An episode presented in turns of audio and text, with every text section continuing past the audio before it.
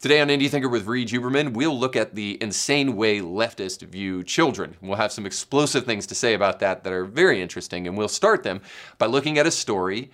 The new Buzz Lightyear movie is coming out very soon, and Pixar just reinstated a gay kiss in response to the anti grooming bill in Florida. Great way, Pixar, to show that you're not interested in grooming kids, by the way. And then we'll look at TikTokers and how they're shoving body positivity down on their kids and how that's detrimental to their health. And then we'll round things out in our final segment, Christianity Not Today, and we will look at John Cooper, the lead singer of Skillet, and his explosive response to Phil Vischer, the lead singer of VeggieTales. That's kind of a joke. But nonetheless, his explosive response to deconstruction and how we need to pay attention to that. We'll talk about that and so much more all on today's show. You're about to make the jump from the echo chamber into free and independent thought on the subjects of culture, causes, politics, and faith. Hey guys, welcome to the show. Thanks so much for watching today. Please do us a huge favor. Don't forget to like, share, and subscribe. If you want to obey scripture, then you need to do that. And of course, the Bible tells us to love your neighbor. And I am your neighbor after all. So please do us a huge favor by liking, sharing, and subscribing. Uh, now, before we jump into our stories today, I want to share just something that happened with my kids. So, uh, after church on Sunday, we were going to get some food, and I promised my kids that they could have a special drink. We do not drink sodas in our house very often, if almost ever, and so it's really a special treat for them to get a soda. So, each of them asked for for a soda. Um, now, you may think to yourself, oh, well, are you some kind of hypocrite? Do your kids eat cake? Do they eat candy?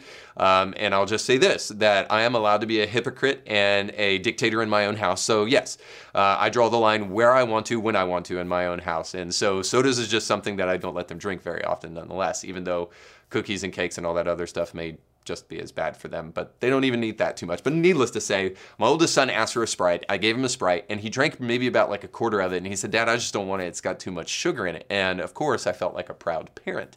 But it also reminded me that kids are incredibly impressionable and they're going to be in, they're going to be impressed upon by somebody. And I'm going to fight today to show you why it should be parents. But before we do that, I definitely want to make sure that you know that this show is sponsored by Element Funding. Our friends over at the Kevin Blair team do a fantastic job of serving first-rate customer service to each and every one of their customers. If that's not enough tautologies and repeated words, but nonetheless, it's such an important time as we see gas prices going sky high and we see the importance for trying to make sure that we control our financial future and doing what we can to make sure that we that we do our job our part in making sure that we pay as little as possible. Since we can't control gas prices, the one thing you can do though is lock in a great interest rate right now by going to kevinblairteam.com and getting pre-qualified for a home loan. If you want to secure your family's future, you need to do that by having a home. There's a lot of things that you can do, but perhaps nothing more important than making sure that you get stable, good, quality shelter over your family's head. And in order to do that, you need to make sure that you got a good interest rates. Guys, it's going up. You've already seen it. It already went up last week. Interest rates are going to continue to go up as we get closer and closer to the summer because this is the Fed's way of trying to restabilize things. Now, we could go on and on and on about the insanity of all of it, but needless to say, the one thing you can do is do yourself a favor right now. Go get pre qualified and let those guys help you over at Element Funding. Kevin Blair and his team will make sure that you have all of your documentation and all of the things that you need upfront so that you can go on, shop for your house without fear of not getting that house you know, signed on the dotted line on the day that you need to close. So they have a great stellar reputation in terms of closing and closing on time. So go check them out today and let them know that Indie Thinker sent you. All right, so a while back, David Brooks, he's a New York Times columnist, columnist, by the way, he wrote a piece for The Atlantic and it was titled The Nuclear Family Was a Mistake. I've linked it below so that you can see it yourself and you can reference it, but it contains as much historical revisionism as that beautiful 1619 Project, which you'll all be familiar with, that stated that America's original founding was not in 1776, as we've all been taught, but rather 1619, when the first slaves arrived, arrived on ships in the New World. Now, to be sure, Brooks, Brooks is right in his claim that for most human history, societies have lived in what is called extended families, or strong family units of relatives closely related to each other Uh, and more recently, those families have decreased in size to become more nuclear in nature. So, a dad, a mom, and their children, whereas you might have had uncles and perhaps even cousins living under the same roof in the past. However, the way he writes this article seems to suggest that this nuclear family business is just a blip on the radar, and actually, what's taking its place uh, is as the nuclear family breaks down, something called chosen families are, are replacing it or families of people choosing to live together outside of the traditional bonds of family. The big problem with this assessment is that it is almost totally dishonest. Nuclear families aren't as new as people like Brooks want you to believe. Most importantly, the nuclear family became such a powerful phenomenon in America, and it was due to the fact that society came to a recognition after the battle of communists and fascists, and that is that keys to a healthy society start with healthy children. And the best way to secure healthy children is through the, uh, the bonds of a strong family structure, a two parent household. Now, is it any wonder then that as our culture shifts further and further to the left, that the view of children has radically changed for many in our world? Now, the left, historically, under people like Mao and Stalin and even Hitler, although some say he was a fascist and not a leftist, but I could defend that, but we'll push that to the side. and Just say at least these dictators treated children as subjects of the state rather than individuals belonging to parents. Teens and college aged kids were essential to the disruption of the natural order that dads and moms stood in the way of. You know, they, they protected the natural order, and, and Mao knew he needed to destroy that for his social reforms. Mao knew that old people were the most resistant to change because they had the most wisdom, and young people embraced change way more easily because of their ignorance of history. So he found he had a great tool when he removed parents from the scene and made kids emissaries of the state from these young Chinese emerged a group called the Red Guard, a mass student led social movement that Mao used to destroy the four olds. Now, those are this customs, culture, habits, and ideas that society had come to be based on. Mao successfully destroyed many relics, graves, and vestiges of the past to create his Great Leap Forward, so it was called. And of course, millions of bodies in its wake, probably around the realm of 100 million also, in order to do this Great Leap Forward. So it was simply a Marxist attempt to destabilize society in order to reinstate and recreate it in the image of Mao. This is why parents matter and should have the ultimate authority over the way kids are raised. Kids are moldable, and they will be molded by someone. Now, I have a question for you. Should it be those who don't know the name of your child, your child's birthday, or their favorite color, or should it be the one that was there when they were born and provided for them every day of their life until adulthood? I'm really just saying this. There's really only three kinds of people when it comes to kids in the world evil, useful idiots, and good people. And you have to decide if a state organization unchecked by parents in a supposed democracy like America is really a healthy thing. We may have different parenting styles and different beliefs, but the one thing we cannot afford to do is to make the mistake of not treating our children as our most precious resource. We must do everything in our power to protect them while allowing them to slowly, in age appropriate ways, spread their wings and become adults which is why we need to know about the stories in today's headlines. But before I jump into them, I just want to make one last important point because I always try to jump into the opposition shoes. So some may say the most unadjusted kids in societies are those who are raised by parents who are Christians and raise their kids in church. And many will ask if this is something that we can agree with, that Christianity is not good for kids. To that, I'd say this false Christianity is way more prevalent than you think. And yes, very damaging to kids. We can agree there. But parents who love and know God's word and who truly live out their faith before their kids in beautiful and expressive ways create the most well rounded kids that can impact society for good. I hear this all the time, you know, pastors' kids and kids that are raised in church and blah, blah, blah, blah, blah. The problem there is hypocrisy, not necessarily parents and Christianity and, and the Bible. It really has to do with the fact that parents probably behind the scenes aren't really living their life the way they, they, they're supposed to. But the point is, is that kids are truly impressionable, and that's why we need to focus on today's headlines and their impact. So let's jump into them.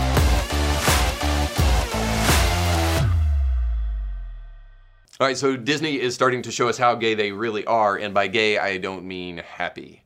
So the anti-grooming bill has made celebrities and all other kinds of irrelevant people mad because they place activism before the well-being of kids. And Ricky Gervais said this best, like, just be quiet.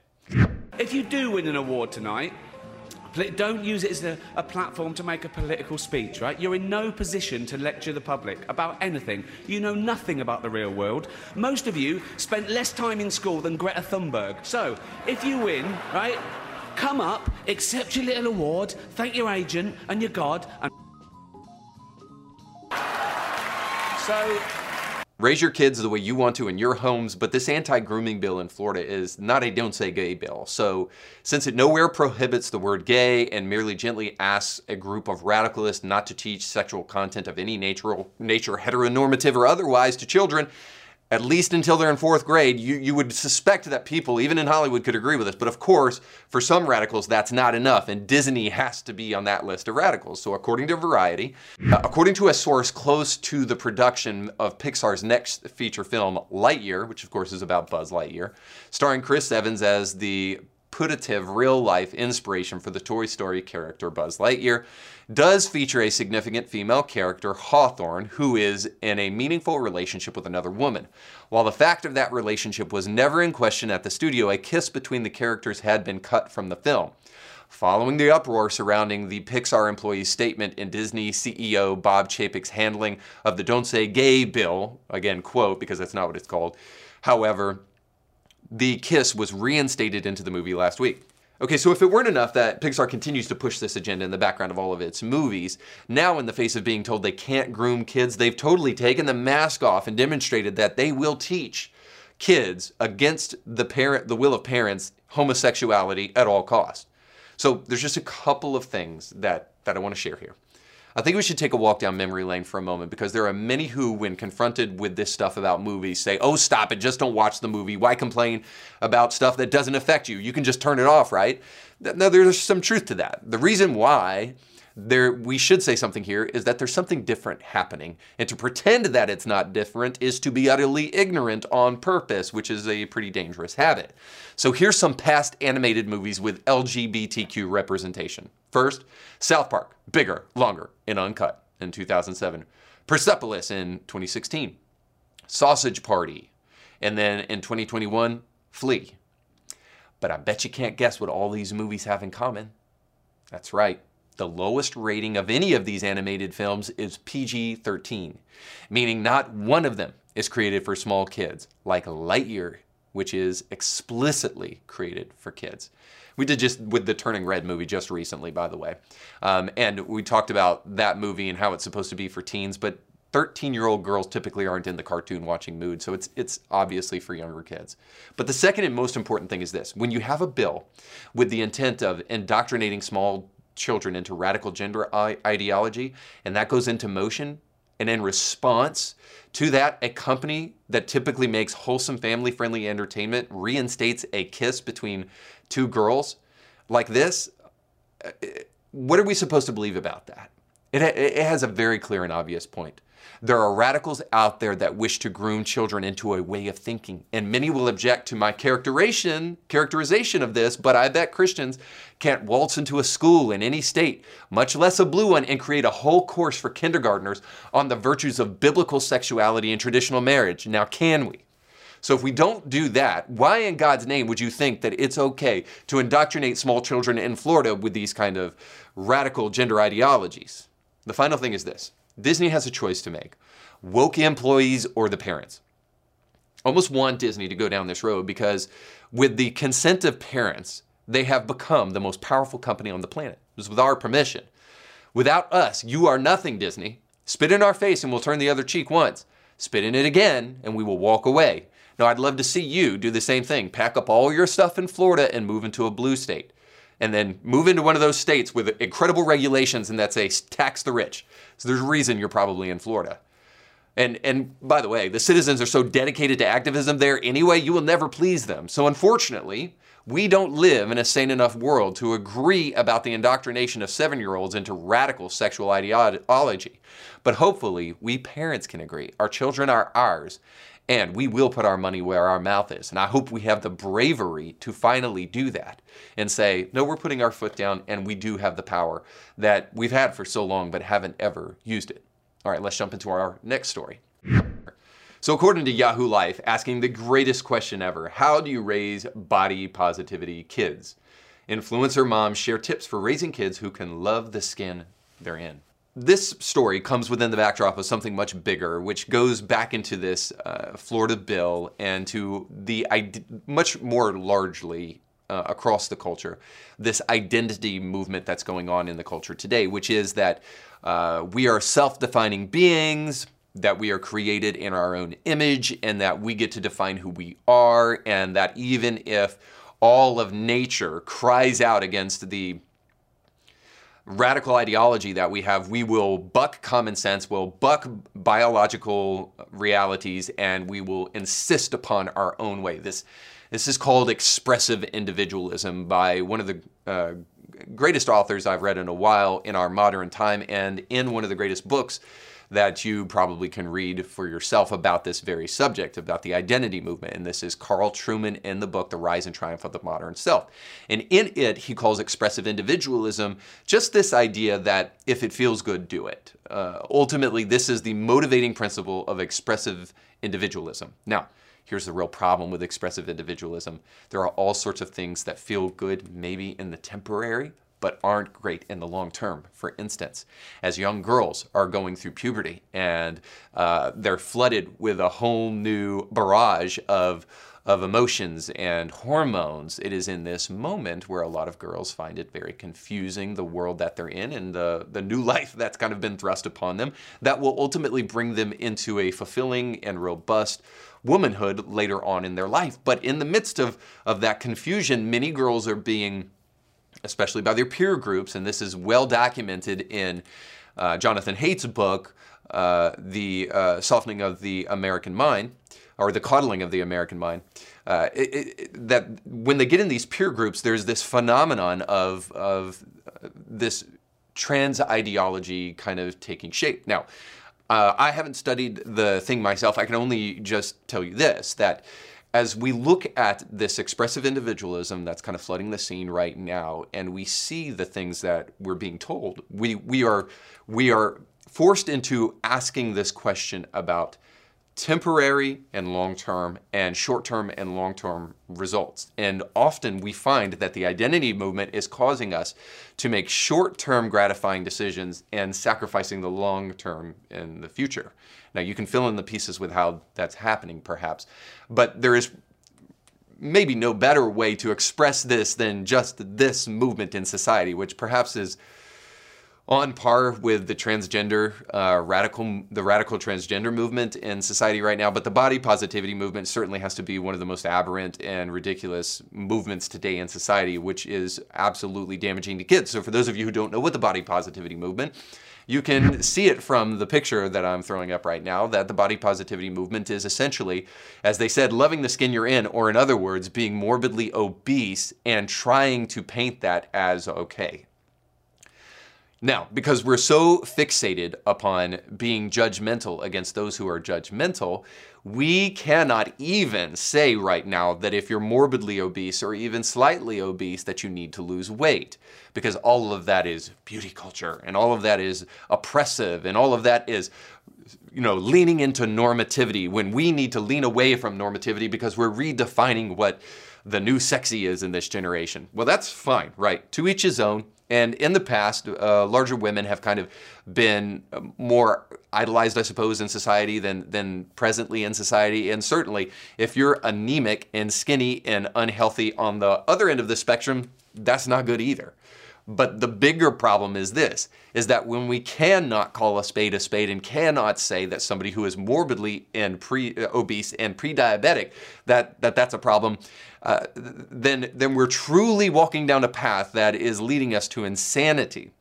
However, it becomes even more insane now that we're doing it to our children. So the only thing you can say about this kind of thing is don't abuse your children for virtue points. Don't abuse your children for a small minority of people who are going to applaud you on social media and give you a couple of hearts so that you can feel better about yourself. But only to find out later when you get out of that echo chamber and you walk into a doctor's office, the doctor slaps you back into reality and says, You need to do something about this because your kids are pre diabetic and you're setting them up for failure for the rest of their life. This is a huge problem. Now I want to read something real quick from this from this article just to show you how insane this actually is. One TikTok influencer says, It's in these moments I remind myself finding self love and body positivity is truly a journey. A journey where I can look at my beloved children and remind myself the stretch marks and the scars are proof my womb literally grew to give life to my four greatest blessings. A journey of remembrance that softness I feel allowed my body to be sole nourishment for my babies for years on end. It's a journey of strength, wonder, and yes, one of self love. And I think I'm okay with walking this particular journey all the way to the end. And so the big question right there is all the way to the end of what?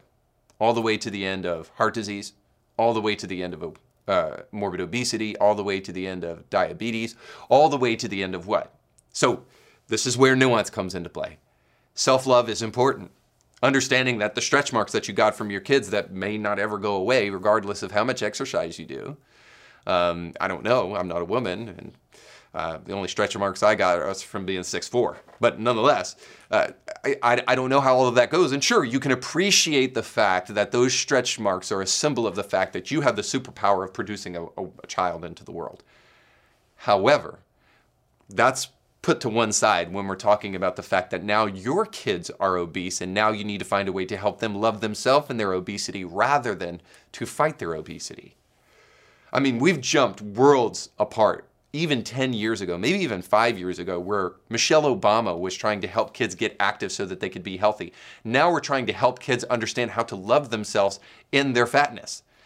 And the, and the reality is, is that this is not about judgment. This is not really about self love. If you truly love yourself, then you won't be okay with obesity. Now, before I go any further, I just want to highlight a couple of line items here that this article goes over. So it says this, uh, and, and again, these are line items where they try to give you some tips, some you know, some insider info on how you can be truly based in terms of body positivity. So if you're going to help your kids become body positive and pre-diabetic, here's some things that you can do. Uh, remember, kids are always watching. So um, here's what they mean by that. Because of this, I try to model, model healthy relationships with my body in every way. No.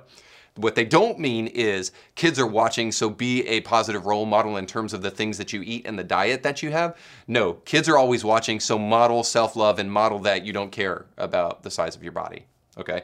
And then here's the next thing. Now, I love this, right?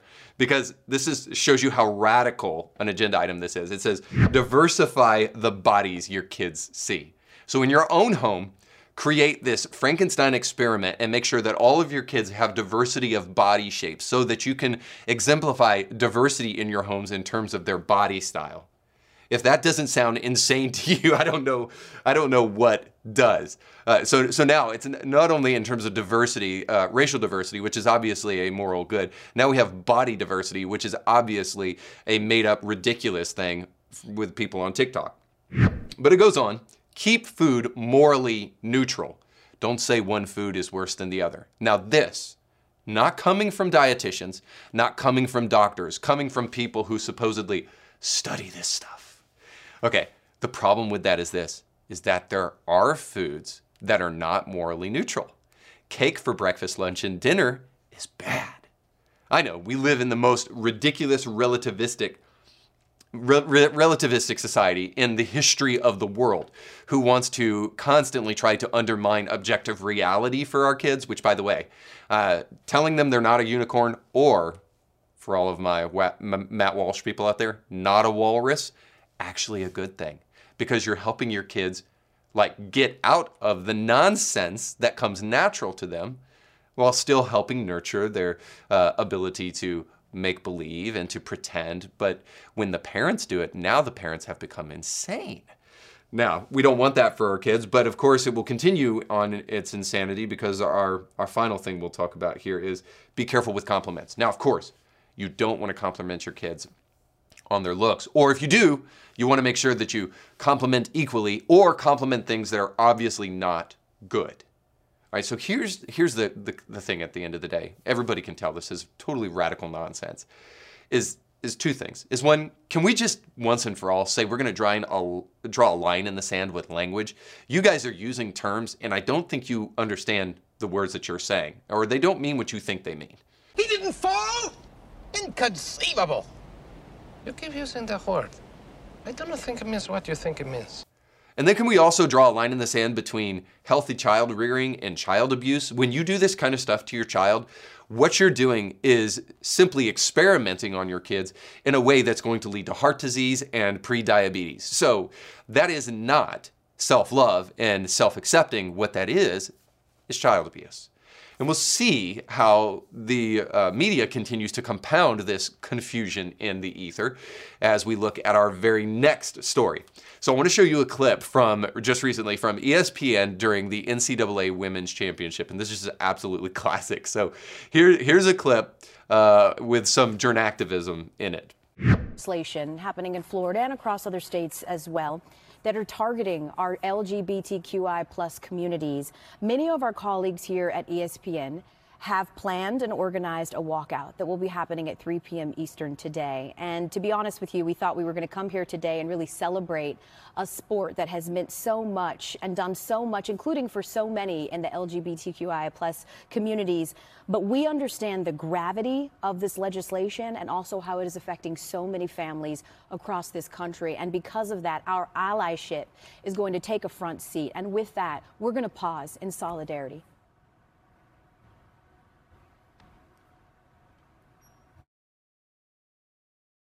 Okay, so as much as I want to jump into the journactivism here uh, in this clip, I, I, have to show you one thing that just absolutely made me break out laughing. Did you catch at the end of this clip the score in the NCAA Women's Championship where number 16 Howard is playing number one South Carolina? The score at halftime is 4 to 44.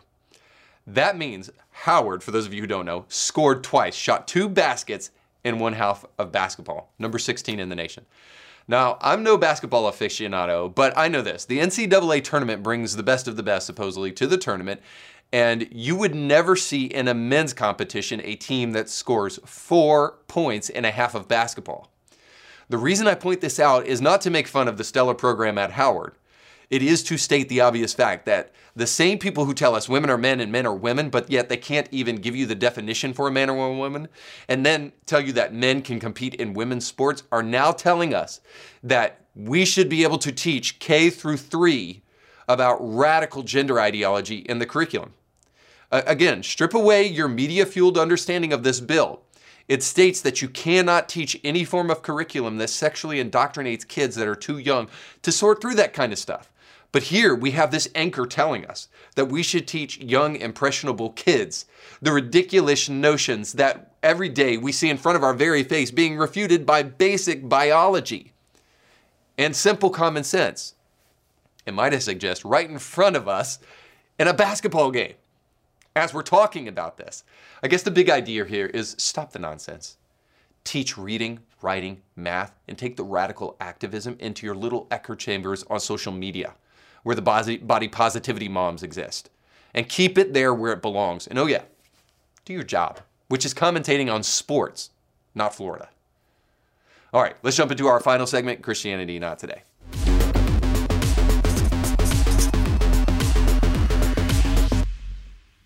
All right, so today on Christianity Not Today, we are actually going to deal with something that doesn't represent Christianity at all. So we're looking at Phil Vischer and his Holy Post podcast. Phil Vischer, of course, is of VeggieTales fame. I believe he's the voice of the cucumber and he's the creator of VeggieTales. And he's created something called the Holy Post, which is basically a leftist talking point uh, podcast platform within the auspices of Christianity and for the life of me, I don't know why he's even doing this podcast while still maintaining his Christianity, even if he does, and maintaining that he believes in the Bible, when all he seems to really want to do is to kind of mimic liberal theology. Uh, now, that may not be a fair critique, but I'm, I'm going to dig into that here in just, just a moment, and hopefully it will make a little bit more sense. But needless to say, Phil Vischer takes on John Cooper of Skillet fame in a recent post, and then John Cooper responded to him. And I think what uh, Vischer has to say and Cooper's response to that is, is incredibly important. So I wanted to talk about it here today. So let's jump in really quick into Vischer's comments about uh, John Cooper and what John Cooper is saying about deconstruction. So I wanted to talk just for a bit about deconstruction because, um, uh, you know, the band Skillet. I like the band Skillet. I actually like their music the the uh, lead singer John Cooper is kind of interesting because when you start actually listening to the lyrics of it, very very kind of hard rock, uh, screamy but fun music. But he kind of likes to be at war. That's that's a theme through a lot of Skillet's music. Is that we're under attack, we're not giving up, we're not backing down. You know, so it's it's like '90s uh, youth group music. You know, it's like the the natural evolution of Carmen, where the world is out to get us kids so put on the, the full armor of god because we're you know we're fighting back let me just say I love mocking. I think mocking has a place. I believe that comedy is something, a tool that can help you learn. And if something deserves to be mocked, it should be mocked. But for God's sake, for the love of everything holy, if you're going to mock somebody, do it with a mirror. Do it with a little, you know, self-awareness. So we're talking about Skillet, a rock band that's streaming billions in a single year, and Phil Vischer, who's the most socially irrelevant Christian probably on the planet, uh, who created VeggieTales. So if Skillet, you know, not that it's even a bad thing to be a 90s youth rock band, if they were a 90s youth rock band, you're a washed up 90s cartoon creator. So I, I, where they get off mocking Skillet, I, I, will never know in a million years. Uh, but these brain children want to continue um, and try to tell us why it's so funny that John Cooper would stand up for biblical truths and stand against the deconstruction movement. So they'll go on to say great, brilliant things like this. And this time, uh, he said, It is time that we declare war against this deconstruction Christian movement. He's declaring war against deconstruction. He says, I don't even like calling it deconstruction Christian. There's nothing Christian about it. It is a false religion. So, Who's calling it a religion? what is he even talking about? so he's friends with. Hang on. Okay, I wanted to stop right there real quick just to say this. Now, they're making fun of Cooper and they'll make fun of Alisa Childers a little bit more. And they're doing so because uh, they called deconstruction another religion.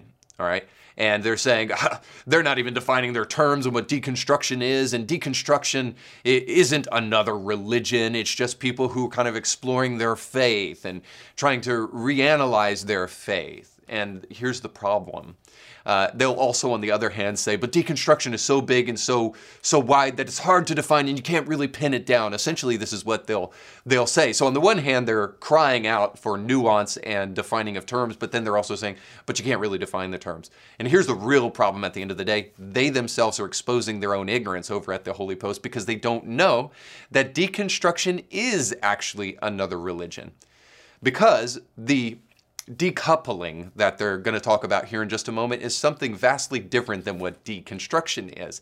Because deconstruction is a very specific thing. But I want, to he- want you to hear from them kind of their back and forth and their banter about deconstruction so that we can get to that. So here's a little bit more. Yeah, I, I just think it's an overreaction. I think it's an unhealthy term. Well, it didn't just, start that way. Well, you think deconstruction is an unhealthy term? Yeah, because it's just oh. it's just sounds like you're taking a wrecking ball to your faith.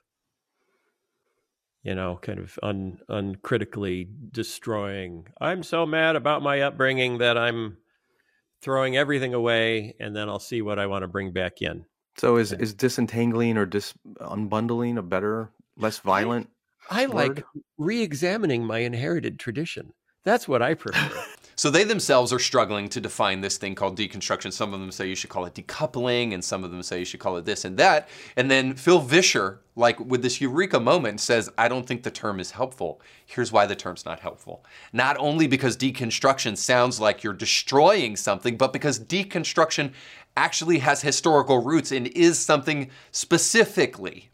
It's not decoupling. All right, so let's first things first decoupling your faith. What they mean is actually, there's another word for it that's actually more straightforward critical thinking. And by the way, decoupling should be taking place for every Christian in all the world, no matter where you are. Decoupling, as it were, your kind of cultural understanding of Christianity or the things that your church passed down to you or that your parents or grandparents or friends passed down to you that aren't actually scriptural doctrines of the church. Those kind of things should constantly be pushed to one side, and we should understand tradition apart from true biblical doctrine. Now, that's something, again, hopefully all Christians are, are journeying on, but that's not deconstruction. See, deconstruction is something vastly different than that. Deconstruction has historical roots in Marxism. So I know uh, when people hear this, especially Christians on the far progressive left say, oh, the Marxists again, huh? But this is the problem. Is that when you don't understand terms, you should probably shut up about them. Okay, so deconstruction comes from Jacques Derrida specifically, who himself was steeped in Marxist ideology along with uh, Foucault, and who taught that words essentially are something that that support the patriarchy and support normative society, and that if you're ever going to truly create social reform, and why do we want social reform? Of course, because we're Marxists. So if you're ever going to create social reform, what you have to do is you have to use language and you have to undermine its meaning and you have to, to flip it on its head and you have to use language against those who would use it to uh, to insist upon a hierarchical structure or a normative structure, as it were. And so Jacques Derrida was famous for language games and trying to use language to try to obscure truth, because these guys essentially believed that you should use whatever tool is within your tool belt to be able to destroy society and its norms, and then from the ashes recreate something within the uh, the image of a Marxist utopia. And so this is why when you use the word deconstruction, you get the flack you deserve. and it is why it is another religion. Because deconstruction is not the course of biblical Christians. We are not in the habit of trying to undermine societal power. We're in the habit of trying to rightly divide the Word of God. That's a Christian endeavor. Deconstruction, in its truest and most historical roots, is not anything that is a Christian endeavor not to mention the fact that it is Marxist in nature. And ultimately, what you will find yourself doing is deconstruction will lead you to progressive or liberal Christianity when, and therefore, you have another religion. This is well documented in Christianity and Liberalism, the book by John Gresham Machen, who, by the way, is a Princeton scholar who is famous among theologians for being one of the greatest premier Greek scholars the world has ever known. And if you went to seminary or you went to master's degree program or you studied Greek in school, you probably know who Machen is, is because, because he has a famous book that was um, uh, designed to help people parse Greek words um, and to and to learn the, the Greek language. Uh, so he's an absolute scholar, absolute brilliant man. And in his book, Christianity and Liberalism, he outlines the difficulties and the errors and the other religion of liberal Christianity. So it is another religion. And what Alisa Childers and what John Cooper are trying to say is that ultimately deconstruction, when it's done as it is supposed to be done, will eventually lead you, and does very often lead you, more often than not, to progressivism and to liberal Christianity more so than an orthodox biblical understanding of Christianity. And they're feigning ignorance here, which brings us to the last point. Why feign ignorance? Well, there's two reasons. Either you truly are ignorant or you're using your ignorance as a tool to be manipulative. Now, I want to believe that these people on the Holy Post, and Phil Vischer, chief among them, is a truly ignorant person. But actually, I want to give them a little bit more credit than that. And I believe that they're specifically pretending to be ignorant, pretending not to know that deconstruction often ends in liberalism and that liberalism is another religion, or pretending not to really understand that deconstruction is a specific historical thing for the purposes of just pushing a narrative, which just brings us back to the Holy Post. How holy is the Holy Post? Are they merely just a leftist progressive Christian tool? And if so, then they are themselves another religion. Now, I want to believe that that's not true. I want to believe that these guys are maybe just struggling for content and looking for ways to try to appeal to an audience. And this is the way that they've done it. But here's the real problem when they mock that which they themselves know nothing about, they're either being ignorant or pretending to be ignorant to be manipulative. And that's when I have a problem. Because now you're pushing an agenda and you're not being honest about the agenda. So I don't like listening to honest people. I don't like people who mock things that are actually really, really serious and very, very important. Uh, and biblical doctrines are one of those things. And I don't like people who continually undermine those things, especially when lives are at stake.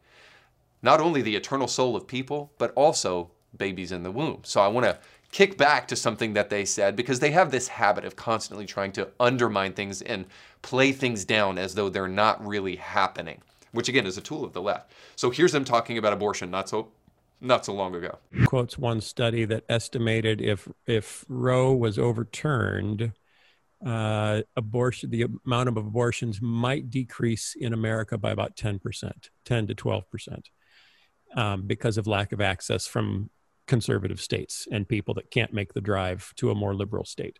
So that everything we've been fighting for in terms of presidents and justices may ultimately have the ability to only do 10% of the impact that we want. So even if Roe v. Wade was overturned, only 10% of abortions, only 10%, guys. We're talking about only 100,000 lives being spared by a surgeon's scalpel or a Planned Parenthood's vacuum. Only 100,000 babies a year, because there's about a million babies aborted each and every year.